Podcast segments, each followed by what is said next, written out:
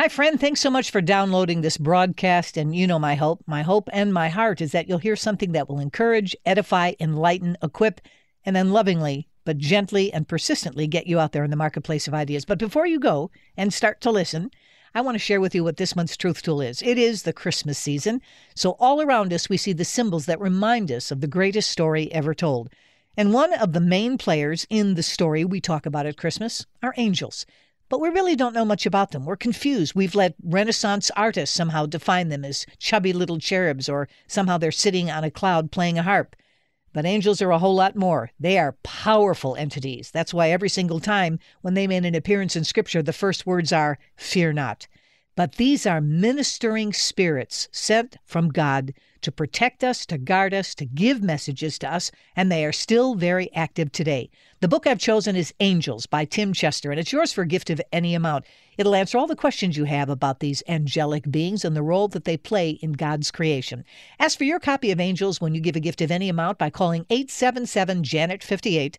That's 877 Janet 58, or go online to inthemarketwithjanetparshall.org. Scroll to the bottom of the page. You can't miss the cover. It has wings on it. Click on the picture, make your donation, and we'll send you, as my way of saying thank you for financially supporting the program, a copy of Angels When Heaven Meets Earth. When you're on the website, just take a moment and look down one paragraph below the Truth Tool, and you'll get a description of what it means to be a Parshall partner. These are our dear friends who give every single month at a level of their own choosing. In addition to getting whatever the Truth Tool is for every month you're a Parshall partner, you'll also get a weekly newsletter that includes an audio piece from me. So if you want to be a monthly giver, setting the level of giving at your own amount, or whether or not you just want this month's Truth Tool, all of that is available to you at 877 Janet 58, 877 Janet 58, or online at inthemarketwithjanetparshall.org. Now, please enjoy the broadcast.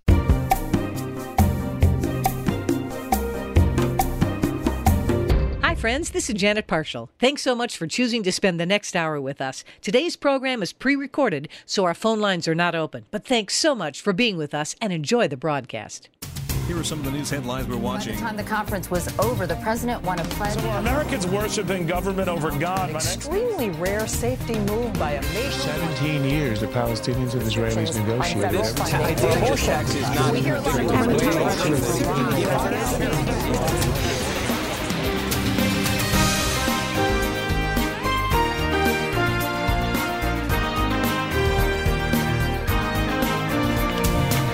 Hello, friends. Welcome to In the Market with Janet Parshall. I thank you so much for spending the hour with me. Listen, do you take the Word of God seriously?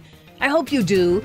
So when you read in His precious, inerrant, transcendent, immutable, absolutely filled with truth from the first verse of Genesis to the last word in Revelation, when you look at that book and it says that He is not willing that any should perish, what do you think He means by that? Or when we read that God so loved the world, the cosmos, that he gave his only son, that whoever believes in him will not perish, but have everlasting life. That means it is the whole truth of the whole gospel to the whole world. And I am so happy we have an eternity because it's going to take that long to hear all of the stories of how people came to faith in Christ. So, pardon me if I sound a little bit excited, but I'll tell you what, these are the stories that since I was a little girl make my heart race so fast, I think it's going to come out of my chest. I love hearing stories of how people came to Jesus. It's so humbling to see how He pursues us. We think we have found God, it's the other way around. He pursues us and how thankful I am personally for that profound truth. And I love to hear how creative, how inventive, how unbelievably awe inspiring are the stories of how Jesus pursues people and draws them to himself, even in the most bizarre of places. I mean, imagine, I don't know, let me just pick a country Saudi Arabia. Now, we know that this is the heart of Wahhabism, which is a particularly virulent form of Islam. We know there's no such thing as religious liberty in that country. You can't bring a Bible in. We know that people are beheaded for crimes. We know that people have their hands cut off for crimes. We know that there are vice police. It is a very, very difficult country, but it is very, very strategically important to the United States. So we have this geopolitical tension with the nation of Saudi Arabia, but there's also an opportunity there for the gospel. Not easy. But then again, in that book I just referenced, where does it say it was going to be always easy to share the. Are you reading a version I'm not? Because send it to me. I'd like to see that part. All I know is that we're told to go and tell, and the results we leave in the Lord's hands. So I want you to know I just love this medium of radio because it really sometimes puts me in touch with people I wouldn't meet until we're going to be spending eternity together. So that's the case with Pastor Matthew Black. This dear man, who's a senior pastor of Living Hope Bible Church in Roselle, Illinois, gets on the email, sends it to me, and says, You're going to want to know about my friend. I wouldn't know about his friend, who I will introduce in just a moment, because both of these dear gentlemen are with me this hour. But if Pastor Matt had not emailed me, I wouldn't know about this story, and therefore you probably wouldn't know about this story. But you're going to hear it. Let me tell you a little bit about Pastor uh, Matt first. He is, uh, as I said before, senior pastor, but he's also studied theology in Spanish for his undergrad. He's currently pursuing graduate studies at Faith Bible Seminary in Lafayette, Indiana. He's certified with the Association of Certified Biblical Counselors. He has been a foreign missionary in the Madrid and Basque regions of Spain. How cool is that? Hence, the Spanish comes in real handy. Assisting in the establishment of a church and Christian camp and enjoys Living Hope's Spanish ministry. He enjoys supporting the Dundee Scottish Pipe Band. He had me at the pipe band, believe me, and serving on the board of Bible Visuals International and participating in the Chicagoland Gospel Network. So let me welcome you first, Pastor Matt. And when you say Dundee, are you talking Scotland or Illinois? Oh, I'm talking about Scotland, but it also happens to be in Illinois. exactly. It's great to be terrific. with you, Janet. You as well. And thank you, thank you, thank you for the gentleman that I am about to introduce now. Dr. Ahmed Joktan is with us. He is a physician. And I don't want to say anything else other than he has written an absolutely stirring book called From Mecca to Christ. And here's the subtitle, first hint of his story A True Story from the Son of the Meccan Mufti. Ahmed, I thank you from the bottom of my heart for being here. So I just have to start from the beginning. Tell me what it's like to grow up in Saudi Arabia. Tell me about your family, and in particular, tell me about your father, please. Thank you, Janet, for having me. It's an honor to be with you today. Um, mm. So I'm from uh, Mecca, Saudi Arabia, and growing there is different than being here in the United States of America. Um, imagine, um, you know, going to Chicago, where um, and Chicago all of a sudden become without any church, and there is religious police all around. Um, so uh, you know, growing in Saudi Arabia is like um, it, it. I don't think any American can imagine how different it is unless you, you go there. Uh, my my father is an Islamic mufti in Mecca, and Mecca is the uh, holiest site for all Muslims. Um, growing up, I go. To, I went to the mosque uh, five times a day, and uh, mm. one of those times is in the early morning. I- imagine in um, freezing cold in Chicago, you wake up and you have to wash certain parts of the body, and then you have to go to the mosque. Um, so uh, my, my my father also is a a, a judge, a Sharia law judge. So um, it's it's based on on um, the Sharia law of Islam um, that is based on the Quran itself. So, yep. Very devout, and you went and worshiped with your father. Help our friends understand. You're talking to people all across the country. When someone is a mufti, what kinds of responsibilities does that bear? What was he required to do as a mufti? So, um, uh, if you read the Bible, you understand the role of the Pharisees. And basically, he would um, elaborate uh, if something is lawful or unlawful. So people would come to him and ask him, um, Can we do this? Are we allowed to do this by the Sharia law? And he would tell them, Yes, you can do this based on uh, 1, 2, 3 from the Quran or the Sunnah, um, or not, you cannot do that. So basically, that's his role as a mufti. Oh, now this was important, obviously, that you be devout as well. How important was the Quran when you were a boy growing up? Yes, so um, we uh, we were um, uh, forced and encouraged to uh, go to the mosque um, and memorize the Quran. And uh, I have memorized the entire Quran without a single mistake, not out of love, but out of fear. And this is what I have wow. to say. Wow. Let me pick it up at that point.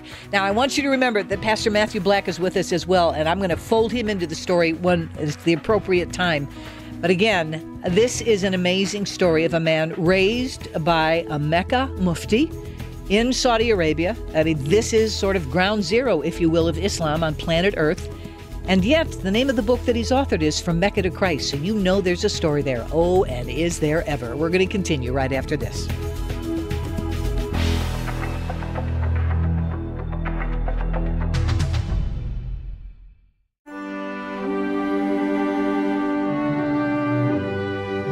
One of the many key players in the Christmas story are angels, but who are they? And should we still believe in them today?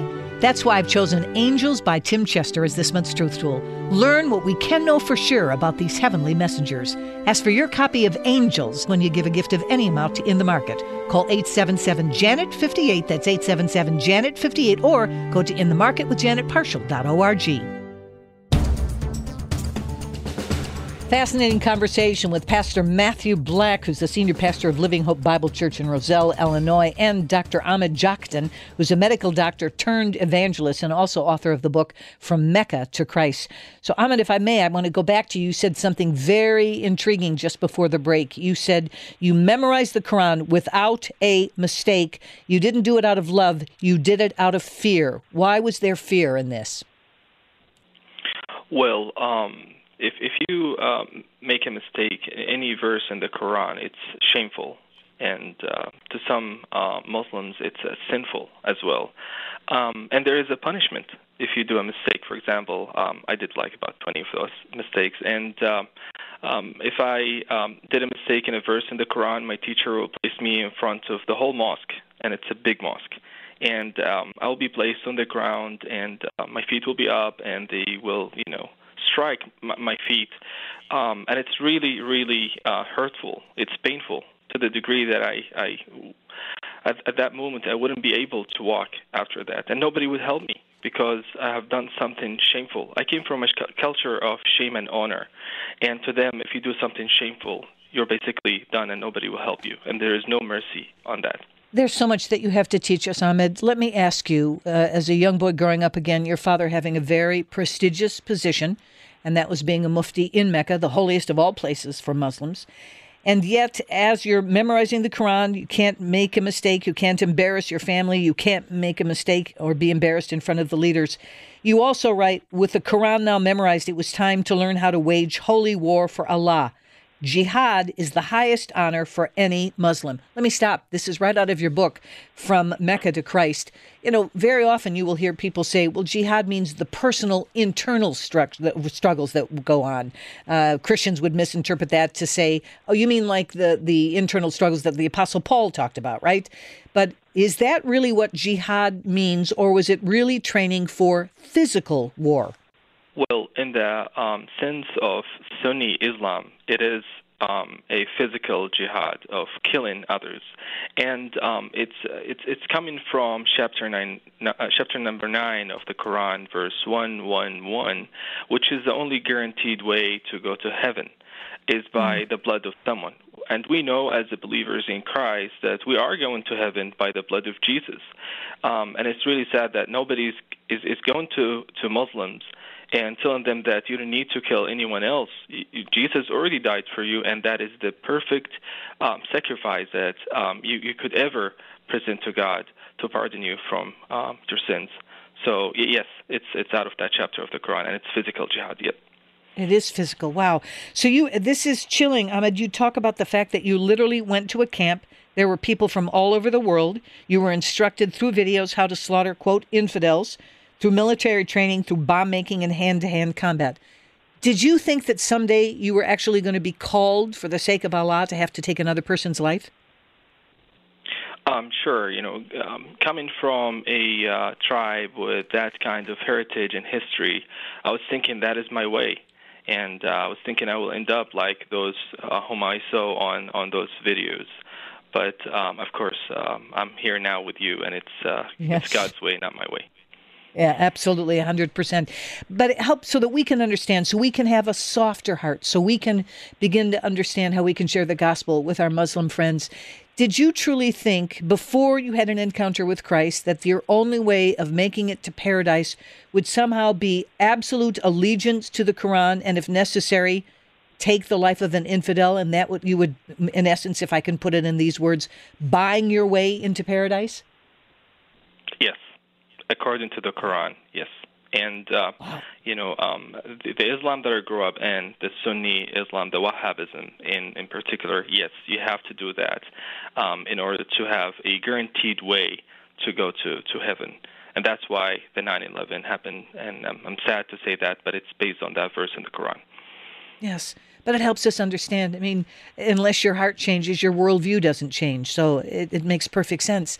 But the story doesn't end there. As you say, you joining me from California. We're actually speaking at a conference, and the book is that you wrote is called From Mecca to Christ. So here you are, literally being trained in a jihadi camp, literally thinking that the time may come when you'd be called upon to take another person's life. And in so doing, you would have been in absolute obedience to what the Quran taught. But that was not God's plan for your life. And He shows up in a very miraculous way. Talk to me about this. Yes, so um, growing up, they did not teach us English because English is the language of infidel and infidelity. And um, gr- I graduated from high school, and I wanted to join College of Medicine. Medicine is taught in English worldwide, and uh, you know, going there in, in the first class and seeing this different language that I've never seen before in my life, um, you know, um, failure uh, came on, on the board. It's like, hey, you're going to fail. Um, you have to uh, look for another way. So I, I went and I used Google Translator. Um, I copied all those pages, translated to Arabic, but that was time consuming. So um, um, I, I went to New Zealand to study English, and after two and a half months, I saw a dream that basically uh, turned my life upside down. I love it. So you had a dream, and what happens in the dream? Yes. So um, two weeks prior to that dream, um, a man who loved Muslims, he prayed that the Lord will send him someone from Saudi Arabia. Pastor Brian um, from the Auckland Baptist Tabernacle. He mm. uh, he said, Lord, you have sent us Muslims from Iran, from Iraq, from other nations, but no one from Saudi Arabia. Lord, would you send us someone from Saudi Arabia? And he prayed with his church two weeks after that uh, prayer, um, while I was uh, sleeping on my bed, the balcony opened up, and um, a light sh- sh- a light came to the room. It's like you're walking in a dark street with no light, and um, a light all of a sudden, you know, shine on you. And um, in the dream, uh, the Lord said, "Come to me." I began to tremble with, with terror at the glorious, magic, majestic person, and I said, "Where, where do you want me to come to you?"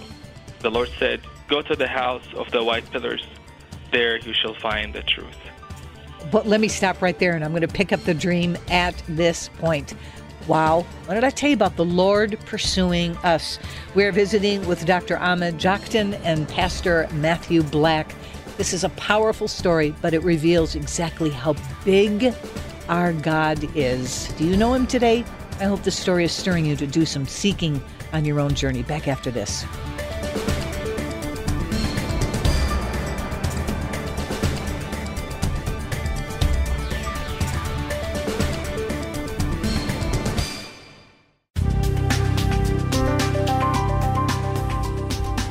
This is In the Market with Janet Parshall, and what a joy to spend time with Pastor Matthew Black, Senior Pastor of Living Hope Bible Church in Roselle, Illinois, and Dr. Ahmed Joktan, who's a medical doctor who's now turned evangelist. And I'm going to go back to the dream in a minute, but Pastor Matt, I just have to ask you. I'm I'm a little old Bible church girl myself, and growing up, we didn't we didn't do a lot of talking about Jesus showing up in dreams. And to this day, I know that there are people listening going, "No, no, no, no, no, that doesn't happen." Talk to me as a pastor when you heard this story. What went through your mind? Well, I had the same reaction. No, that doesn't happen. But uh, apparently it does, and God is reaching Muslims all around the world in this unique way. Yeah. And we hear it again and again and again, but does it not go to what I said earlier, which is if the declaration in his word is that he's not willing then eh, that any would perish, then why would he not use all means at his disposal, including dreams? So Ahmed, let me go back to you. So you're having this dream. I love the fact that this dear man in New Zealand said, Lord, send me a Muslim from Saudi Arabia. You come. The Lord shows up to you in a dream. The Lord says to you, Go to the house of white pillars, and there you shall find the truth. What was the house with white pillars? Please pick up your story from there. Yes, so I, at that time I did not know the exact name of the building. All I saw is a building with white pillars. So um, uh, the Lord took me in a way um, that is mentioned in the book. But um, at the end, I went there, and that building is the Auckland Baptist Tabernacle, and um, it's a church plant from London. Um, have you ever heard about the uh, famous uh, preacher um, uh, Charles Spurgeon? Yes, so, indeed. Um, his son yeah, his son went there to plant that church. So it it is that church, and it's an old building. Um, it looked like a, uh, a Roman uh, kind of uh, structure. Um, and to me, at that time, it looked like a museum. So you go. It's this famous uh, church in New Zealand, founded by the son of Charles Spurgeon. And what happens when you get to the church? Yes, so I, I entered inside, um, and uh, you know, uh, Brian, um, he uh, with a smile uh, greeted me in Arabic, and uh, he told me to sit down, and uh, he asked me to tell him about the dream, which was shocking for me. How would he know? Um, and then um, I, uh, after I finished, you know, he uh, he told me that I have seen Isa in my dream. Um, mm.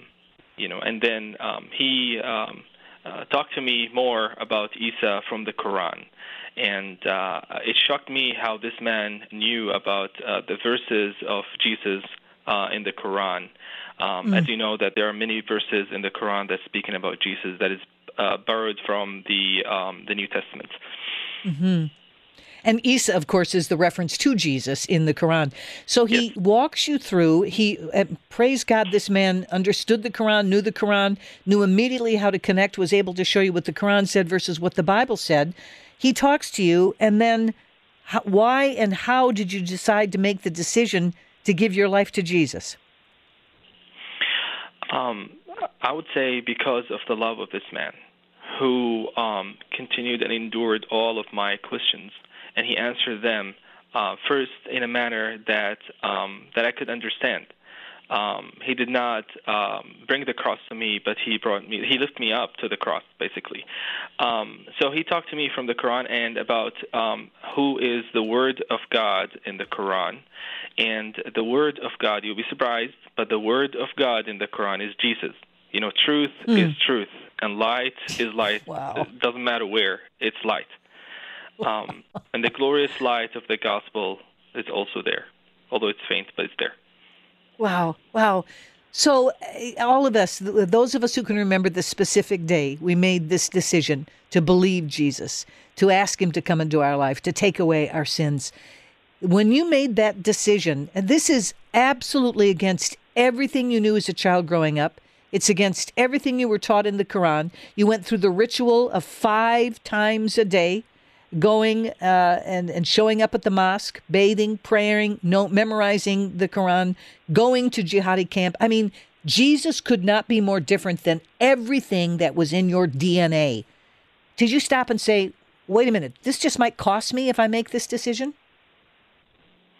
Well, at that time, with a dream and uh, with the love of uh, uh, Brian that he showed me, the love of God through um, Jesus, um, at that moment, I did not see the future, what will happen uh, when I accept um, Jesus as my, uh, my, my Lord and Savior.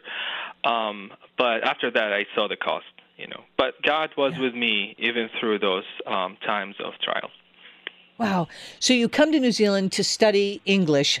Do you then, and again, you're going to be a medical doctor. English is the language that's universal in medical training. Are you going to go back then to Saudi Arabia from New Zealand? Well, um, when that dream happened, I I, I was uh, trembling with fear, and I called a travel agency and I said, "Please send me back to Saudi Arabia as soon as possible." And mm. uh, the travel agency told me that you know the the next available seat is a week from that time. So I feel like trapped in that country, and for a reason. So the Lord um, was preparing me to meet Brian and to hear the Word of God. Brian took me to John 1. In the beginning was the Word, and the Word was with God, and the Word um, is God. So um, he took me from there, and um, he explained to me that um, your Word is with you, and it's one with you. So Jesus, Isa, is one with God. And um, when you came to New Zealand, you paid with New Zealand dollars. You couldn't pay with your Saudi riyals. When you stand before God, you have to mm-hmm. pay with a payment that is according to the standards of God. And Jesus is the only one that can satisfy that payment. Exactly. Wow. And again, look how God moves. So, if you had gotten a seat earlier, perhaps you wouldn't have had the dream. You wouldn't have ended up at the house with the white pillars. You wouldn't have met Brian. Brian wouldn't have taken you to the Word of God. And things would be so dramatically different. But eventually you do get back in an airplane and you do go back to Saudi Arabia. Now, remember that song that you've sung in church? I've decided to follow Jesus, no turning back, no turning back. What price do you think Dr. Joktan had to pay? You'll find out right after this.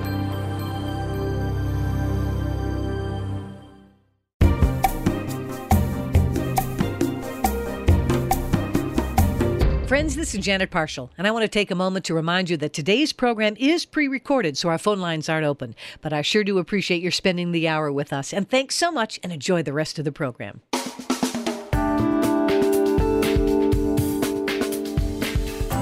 When we tackle tough issues on In the Market, do you find yourself nodding in agreement? Then why not take the next step today and become a Parshall partner? Your monthly gift will help to keep us on the air, and you'll receive exclusive behind the scenes resources directly from me, like a transcript of my weekly commentary, an exclusive weekly audio briefing, and more. Become one of our Parshall partners today by calling 877 Janet 58 or go online to inthemarketwithjanetparshall.org. On an amazing conversation with Pastor Matthew Black, senior pastor of Living Hope Bible Church in Roselle, Illinois, and Dr. Ahmed Joktan, who's a medical doctor turned evangelist. He has written the book From Mecca to Christ, a true story from the son of the Meccan Mufti. Absolutely fascinating. So, Ahmed, you come to faith in Christ in New Zealand. You then get on a plane, you go back to Saudi Arabia. And I said just before the break that sometimes we fail to realize that Jesus paid it all for us. And if we choose to follow Jesus, we're going to have some challenging times. And you certainly did as well. You go back to Saudi Arabia and you write in your book that you faced death. Death, not once, but five times. Tell our friends what happened. Um, yes, and I want to say that um, in 2 Timothy 3, verse 12, indeed, all who desire to live a godly life following after Christ, Jesus will be persecuted. So, um, yes, five times I faced death, and the first one is uh, when Brian um, he um, basically sent me off on the airport, and he gave me a gift, and he said, "This will guide you." He knew that there's no one in Saudi Arabia who can guide me in faith.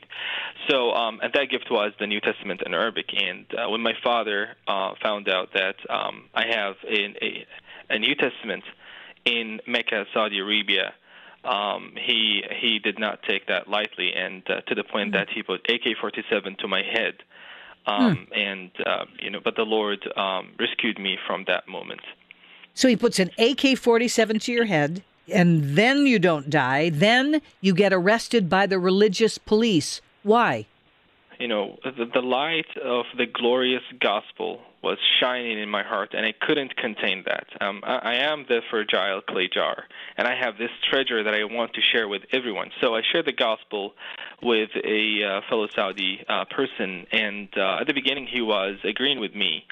Uh, but when I prayed in the name of Jesus, um, you know, he called the religious police, and they came in and they they start to beat the heck out of me without mercy. In the U.S., we don't have religious police; um, we have the police police. But um, in Saudi Arabia, we have the state police and we have the religious police, and they knocked 13 off, 13 teeth off my from my mouth. Oh, oh my word! Because you're not allowed to evangelize at all in Saudi Arabia, and so you now were paying the price. Another time, the Saudi government goes after you with a tanker Tell me about this. So I used to go to a church that is 13, hear me out, 13 hours each way in the next door oh. country. Like you're going to worship in Canada and come back to Chicago. Wow. and um, after a year of, of being there, I was I was discovered and uh, was put in in um, in in jail for a night, and uh, they released me on terms that I would never go to that meeting. Um, but the book of Hebrews is telling me that I should not forsake the assembly of the uh, of the of the brother church. So I, I drove back, and uh, probably I was a troublemaker. So they wanted to make that, that look like an accident, and they want mm. they wanted me to basically melt, um, and that was the acid tanker. But God snatched wow. me from the jaws of death. Oh, and that's time number three. Then there are two more occasions where you're literally fired on with rifles. Tell me about that. So that light is still shining in my heart, and I couldn't contain it. So I, I continued to share the gospel um, in in Saudi Arabia and other countries, and uh, because I became a troublemaker now, um, they started to realize that they should have, they should get rid of me. But they did not realize that I'm under the best witness protection program, God's witness protection program. I witness for Jesus, and He protects me all the time. So they started to shoot at me, and I, I, I didn't want to leave Saudi Arabia. I wanted to share the gospel because I know that not many people want to go there. The last person who went crazy in Saudi Arabia and shared everywhere was Paul in Galatians 1, verse 17 mm. and 18. Mm. Um, but it was it was time for me to leave, and the Lord made a way for me. Wow! And got out of Saudi Arabia. Have you been back since? No, unfortunately. No. Oh, that has to be hard for you. Have you lost contact with your father? Um, since that day when he bit, put AK-47 to my head, um, he basically disowned me because I was a shame on him and on mm-hmm. my on my tribe. And since then, um, since I came from a culture of shame and honor, he wouldn't even recognize yes. me anymore. Oh, oh, Ahmed, it's so important for us to hear this because um, we need to count the cost. Did you ever think, you know, it would have been a whole lot easier if I never had that dream? You know, if, if I if I just hadn't gone to the house with the white pillars, I wouldn't have faced death five times. I wouldn't have been put out in my culture, in my country, from my father. Did you ever think I'm, it's not worth it? Well, um, after I've seen all that, I'm like, thank you, God, for making me go through all that. Because if wow. I didn't go through those persecution and trials, I would have known that you exist.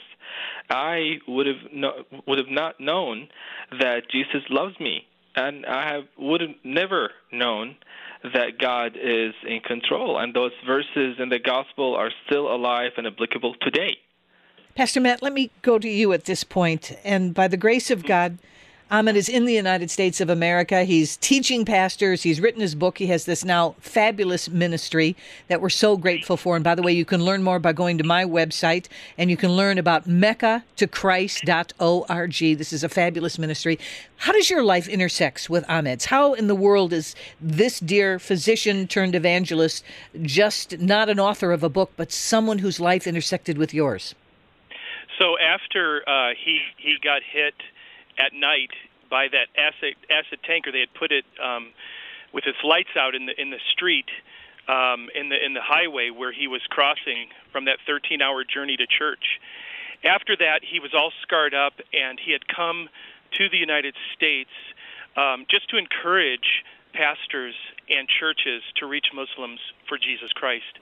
And his pastor in in uh, another Gulf state country um, recommended that he come to our little church. He had heard about it, and uh, so what a long distance recommendation. I was kind of shocked, and I met him in June of 2016, and I was actually afraid of him when I first met him because I didn't trust him. He, mm. I, ca- I came to find out that he's a modern day Arabian Saul of Tarsus, mm. and just like they did not receive Paul immediately, so it is. So it was with Dr. Ahmed, and and yet um, he joined us. I, I heard his testimony. I was so moved, just like we've heard today. And he joined us for an evening service, and he shared his amazing testimony. It melted the hearts of our our little congregation. And then he left to go back to Saudi, and I begged him not to go back. I knew his life would be in danger. We were on the phone probably every other day. It's amazing through um, through various uh, WhatsApp and FaceTime and all of that. You can actually talk very well through these uh, to other countries. But I, I said, You're probably going to die, so we need to start writing down your story. And with tears of sorrow and joy uh, each day, I went with him through his journey from Mecca to Christ. And I asked mm-hmm. so much about his story and what Islam is like and I wrote down everything that he dictated to me, and that's that's the book that that he just published. Wow, wow, what an amazing story! Uh, it, it takes my breath away. Ahmed, let me ask you: in the West, we have, and and thank you, Pastor Matt, for being so honest about saying that you were a little fearful at the beginning. I think if we're going to be transparent, I think that's the case for a lot of Western Christians. I hate to draw those kinds of adjective lines around, but let's just say here in the West, because we're post 9 11, I bet you 99% of the people listening to us right now wouldn't have even thought about Islam before 9 11, but that changed our way of thinking forever. In the meantime, the Lord has brought the mission field from over there to right here. And now a lot of American Christians don't even know how to begin to engage with their Muslim friends. They're afraid. They don't know. Uh, uh, they don't know where to begin a dialogue. They have no point of reference. They don't know. Unlike Brian in, in New Zealand, they don't know the side by side comparisons between the Quran and what the Word of God has to say. So they're afraid to even engage. So, Ahmed, where do we start? How do we, if, if we, like Jesus, don't want to see anybody be eternally separated from a loving God, and so we have these Muslim neighbors and friends and coworkers, but we're afraid, where do we start? How do we begin the dialogue? Um, thank you for that question. And um, yes, I see that around me, and um, I, I, have been rejected from uh, many churches um, just mm. because I am from that background. Although I say oh. Jesus Christ is my Lord, but I've been casted away. Um, wow. I would say love. L O V E. The love of First Corinthians 13. Let them see Jesus in you. I'm not asking you to be a scholar in the Quran or Islam, but I am asking you to read the Bible, to read Jesus' words, to obey them. And Jesus said, If you love me, obey my commandments. And his commandments are simply this is the greatest commission go ye and make disciples of all nations. I know that it's really difficult. I know that you have seen a lot of um, the 1% of, of Islam, but most of the Muslims around you, they're nominal Muslims. I came from a very um, strict form of, of, of, Islam, that is the Wahhabi Islam. But if you can't love them, that's the best that you can do. Yeah, exactly. Let me pick up on that because I think that's hugely important. And what a wake up call for the church, by the way. Aren't we going to be surprised when we get to glory? I, I never thought they would have made it in. What do you think the church is going to look like in heaven? And by the way, this idea of rejection, we've referenced our brother Paul on more than one occasion. I bet he experienced the same thing that Ahmed did too, time and again. Back after this.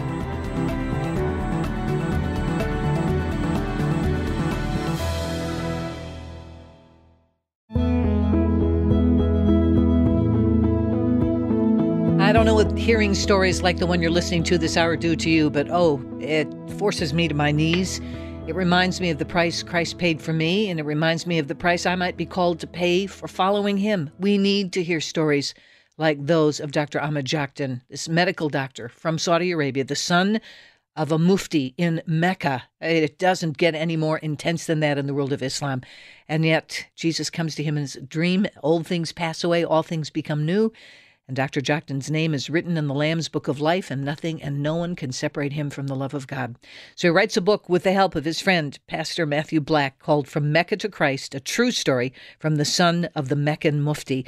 It's there on my website for your perusal. If you'll go to inthemarketwithjanetparshall.org, click on that red box that says program details and audio. It takes you to the information page. There's a link to Dr. Joktan's ministry, and there's the book From Mecca to Christ as well. Mean, let me go back to what you were saying before. Just love them. We need to just take a look at statistics. We have three and a half million, according to some data reports, we have three and a half million Muslims here in the United States. When I was a child growing up in my Bible church, we used to talk about going over there to the mission field. Now the mission field's right here in your own backyard. So showing the love of Christ is extremely important. You also point out that introducing our Muslim friends to other Christians is also beneficial. Why is that? I would say that that is beneficial because the light of Christ is in those other uh, believers in Him. And um, unless the other uh, Christians would show those Muslims the Word of God and read with them the Bible, um, they would never come to know Jesus. If you secluded the Muslims, how would they hear unless you know uh, somebody is there telling them, right? Um, yeah. So it's really important that um, you you show them um, the love of First Corinthians 13. And um, I'm sorry, but I have to say this: that Jesus in Matthew 5 verse 44 says. But I tell you, love your enemies and pray for those who persecute you. And I do that myself. So um, I would say to, to, to let them see that Christ in you and to uh, read with them the uh, the words of of God, um, that is more sufficient to show them the light of the gospel. Wow, amazing. I, I would love for you to share your story. You talk about God's protective hand in your life. Coming from Saudi Arabia to the United States is no easy feat. You really and truly have to come seeking asylum. One would say after five attempts on your life, you've more than qualified. But it still takes a move of Congress to be able to get you asylum. Share that story with us. Um, yes, so so I came here and I applied with uh, almost 41 affidavit, um, uh, you know, written under penalty of perjury. They had to swear under the penalty of perjury that those things are true, and I came with uh, pictures, videos, and even with intelligence reports from another country. And um, um, from the get-go, when I got to the asylum office, the officer was um, just against me and uh, with no uh, reason. And um, after the interview, um, we talked to another lawyer who who looked at my case and said the, the decision is biased. So we uh, we prayed and um, um, I was heard that some Christians even said that it, my story is not true, and I'm just making that up. And I mm. remember that I, I closed my eyes and I, I prayed, Lord Jesus, you you are my witness. I'm under your protection. Vindicate me, Jesus. And he he answered my prayer, and uh, we began to um, to talk to uh, senators and. Um, there is no reason that those senators and congressmen and women would uh, come to my help but God moved them to come to my aid, and in no time. And um, especially, I'm, I'm thankful to the senator of Illinois, um, Durbin, and to Congressman uh, LaHood and others. Uh, but those two are the first who stood by my side, and um, they uh, they uh, made inquiry to the immigration office, and God just turned the table upside down in a day and a night. Wow. And again, what we want to point out to our friends all across the country is that it ended up being bipartisan support, which is a word we use here in Washington, D.C., that means there was support from both sides of the aisle. Again, an act of God. That there's no other way to define this. Ahmed, I think it's important for people to understand that when we look back at 9 11, is it true that you were related to some of the hijackers? Um, I'm sad to say this, but that's true. Um, those uh, some of those hijackers were from my own tribe, and uh, I'm ashamed to say that, but uh, th- that happened, and um, I'm thankful that Jesus took me from that deep darkness. Yes, but I want our friends to realize that when until your heart is changed by Jesus Christ, your life doesn't change. Your worldview doesn't change. What you've been trained to believe as a child, what you've been trained to believe at the mosque, memorizing the Quran, doesn't change until you have an encounter with Jesus, which Pastor Matt takes us right back full circle to this mandate to really declare the whole truth of the whole gospel to the whole world. I want to hear your heart as a pastor. When you hear that Ahmed is rejected by some in the Christian community because of where he came from and what his background is, what goes through your heart? Well, ha- having at first um, not believed him, you know, I have I have a tender heart for those who who might be suspicious, but it brings us back to the high cost of following Jesus. I've learned a new level of Christianity since I've met Dr. Ahmed that Christ calls us to deny ourselves and take up a cross and do whatever it takes to reach people for Jesus Christ. And I think um, God in these last days is awakening a sleeping church and giving us His heart for all nations. And so it's incredible that this this young doctor has come all the way from Saudi Arabia and is a member of our church. I wake up every day going, uh, I'm just completely amazed. And I know that God wants to do that with churches throughout America and the world. Give us uh, the heart of God. Yes, amen and amen. Uh, Pastor Matt, I can't thank you enough for introducing me to our brother, Dr. Ahmed Joktan. Dr. Joktan, I pray that God continues to open doors for you to proclaim the gospel of Jesus Christ, to tell your testimony. You are a living picture of what it means when old things pass away and all things become new. Thank you for challenging us, the followers of Jesus Christ, to show the love of Christ to the world around us. That is the hallmark of distinction. And like you said earlier, we are all fractured earthen vessels carrying this imperishable message to a very, very thirsty world. Thank you for your courage. Thank you for your obedience. Thank you for your testimony. And thank you so much, both of you, for spending the hour with us. Blessings, blessings, blessings. Pray for Pastor Joktan. You can imagine that there are some who now consider him an infidel. So pray for protection and safety for him and pray that churches would welcome him with open arms. Hearing that kind of a message will put us back on mission as followers of Jesus Christ. That great commission still to this moment remains great. The question is whether or not we will step into it in obedience. Thanks for joining us, friends. We'll see you next time on In the Market with Janet Parshall.